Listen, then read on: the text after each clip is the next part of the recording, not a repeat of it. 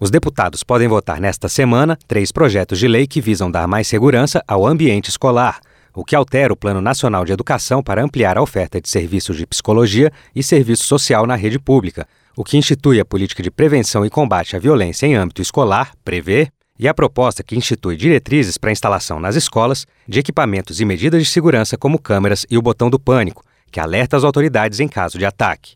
As três propostas tiveram a urgência aprovada pelo plenário. O autor do projeto sobre as medidas de segurança na escola, deputado Alfredo Gaspar, do União de Alagoas, se solidarizou com os pais de vítimas de ataques recentes. Em nome das vítimas que morreram em São Paulo, Santa Catarina, Paraná, Minas Gerais, Goiás e tantos outros estados neste último ano, está aqui a Câmara dos Deputados levando adiante essa iniciativa legislativa para que nós possamos prevenir essa prática nefasta de crimes. Mas mais do que isso, nós estamos nos solidarizando com os pais e mães que tinham o direito de receber seus filhos vivos de volta do ambiente escolar, aos professores que tombaram, aos alunos que tombaram, a solidariedade da Câmara dos Deputados e as iniciativas que estão ao nosso alcance. Já o deputado Gilson Marques, do Novo de Santa Catarina, destacou entre os aspectos negativos que ele vê na proposta os custos envolvidos para equipar as escolas com câmeras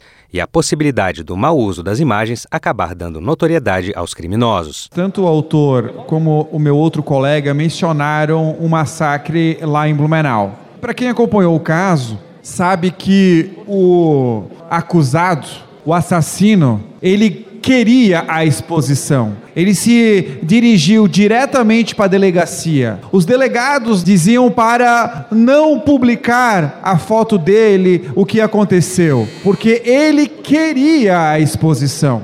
Então nós vemos com muita preocupação as exigências de câmeras, não só a preocupação do deputado Tarcísio com o custo de escolas que geralmente não tem nem material escolar, não tem nem cadeira, gasto com câmeras. Outro projeto que teve urgência aprovada e pode ir à votação em plenário é o que altera a Lei Maria da Penha para determinar que a mulher vítima de violência seja sempre informada sobre eventual fuga ou concessão de liberdade ao agressor, bem como sobre o mau funcionamento ou uso indevido da tornozeleira eletrônica pelo criminoso, como explica o deputado Alberto Fraga, do PL do Distrito Federal. O projeto é bem simples, mas é uma medida que pode salvar vidas. Nós temos casos concretos do agressor sair do presídio e matar a ex-companheira. Então o projeto pede apenas e tão somente que ela seja avisada que o agressor está sendo colocado em liberdade. Pelo menos ela pode se esconder, procurar uma proteção, coisa que infelizmente não acontece hoje e é por isso que o feminicídio aumenta a cada dia. Falando nisso, nesta semana se comemora o Dia Internacional da Mulher, em 8 de março, e já é praxe o esforço concentrado do plenário nessa época do ano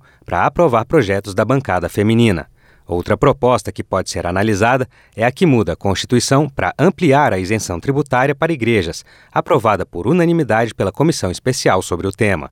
O texto proíbe a cobrança de tributos sobre bens ou serviços necessários à formação do patrimônio, geração de renda e prestação de serviços de todas as religiões. A proposta também prevê que não podem ser tributadas organizações assistenciais e beneficentes religiosas, como creches, asilos e comunidades terapêuticas. O relator do texto, deputado Fernando Máximo, do União de Rondônia, exemplifica como vai funcionar na prática. Suponhamos que a creche lá ligada à igreja XYZ, ou ligada a tal denominação, ela quer ampliar sua creche, quer aumentar. Olha, estou atendendo aqui 100 crianças, nós precisamos atender 200 crianças, para isso temos fazer tantas salas de aula a mais, banheiros, cozinha, etc. Hoje, quando ela vai comprar o um material de construção, tijolo, cimento, pedra, areia, tinta e etc., ela paga imposto. Com essa PEC nova, vai continuar pagando imposto, mas ela vai cobrar um cashback da Receita Federal, justificando que é para creche, que atende crianças, que é beneficente, etc., que está ligada a tal religião,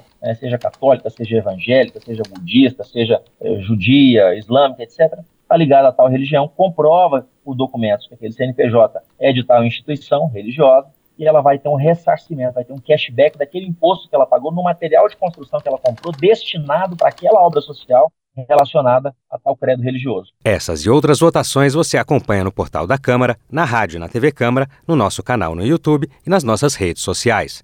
Da Rádio Câmara de Brasília, Santiago Delap.